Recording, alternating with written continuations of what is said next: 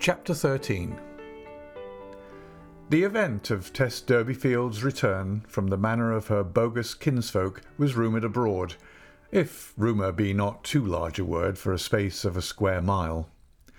In the afternoon several young girls of Marlott, former schoolfellows and acquaintances of Tess, called to see her, arriving dressed in their best starched and ironed, as became visitors to a person who had made a transcendent conquest as they supposed, and sat round the room looking at her with great curiosity.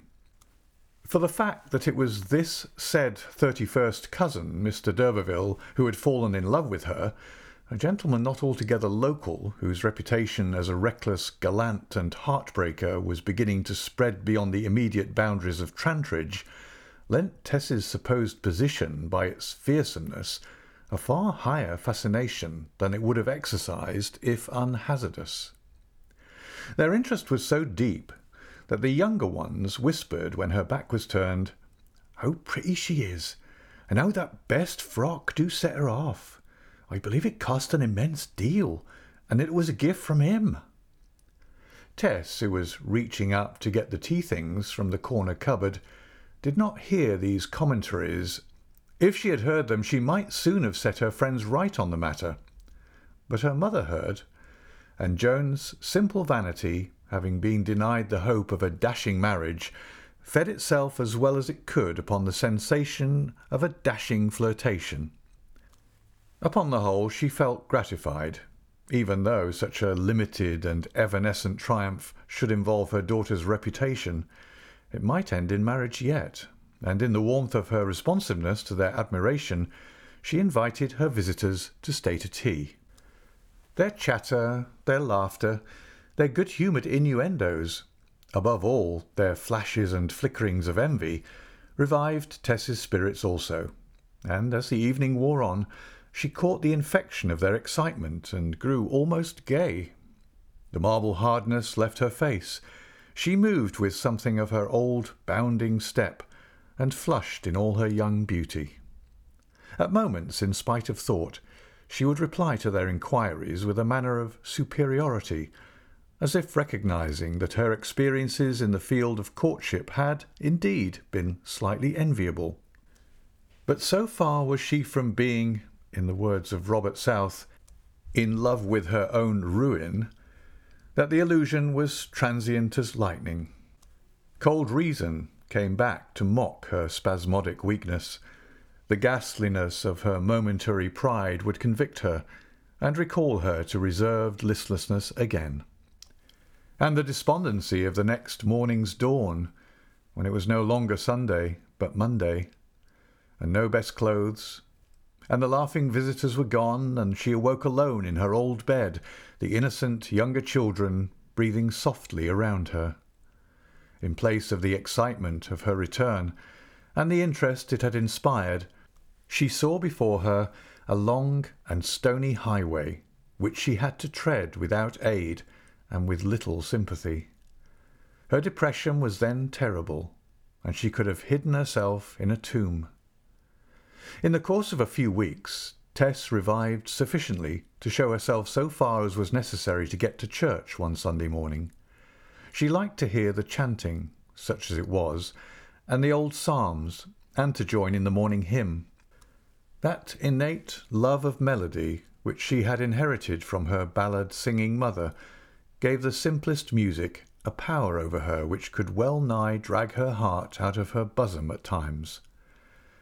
To be as much out of observation as possible for reasons of her own, and to escape the gallantries of the young men, she set out before the chiming began, and took a back seat under the gallery close to the lumber, where only old men and women came, and where the bier stood on end among the churchyard tools.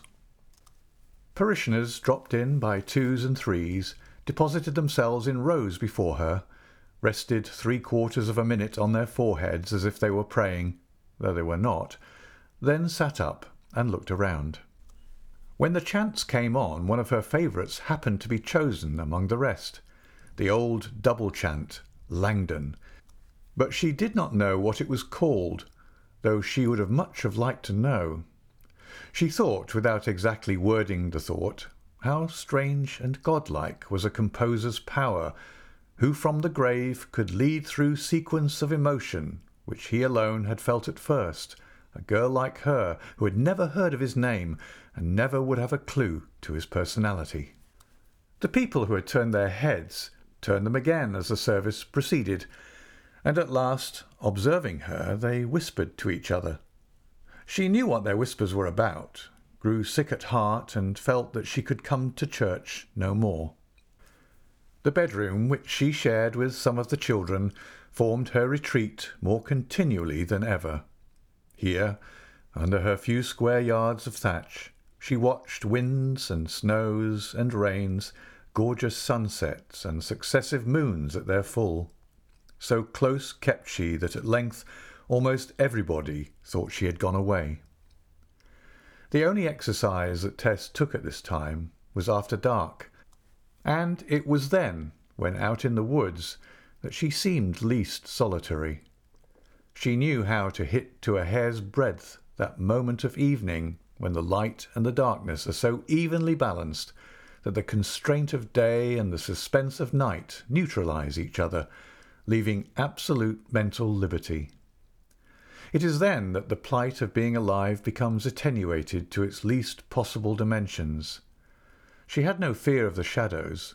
Her sole idea seemed to be to shun mankind, or rather that cold accretion called the world, which, so terrible in the mass, is so unformidable, even pitiable in its units. On these lonely hills and dales her quiescent glide was of a piece with the element she moved in. Her flexuous and stealthy figure became an integral part of the scene. At times her whimsical fancy would intensify natural processes around her till they seemed a part of her own story. Rather, they became a part of it. For the world is only a psychological phenomenon, and what they seemed they were. The midnight airs and gusts, moaning amongst the tightly wrapped buds and back of the winter twigs, were formulae of bitter reproach. A wet day was the expression of irremediable grief at her weakness in the mind of some vague ethical being whom she could not class definitely as the god of her childhood and could not comprehend as any other.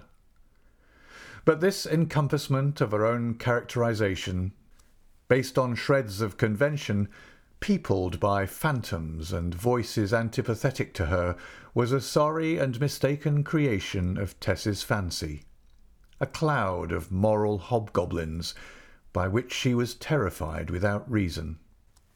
It was they that were out of harmony with the actual world, not she.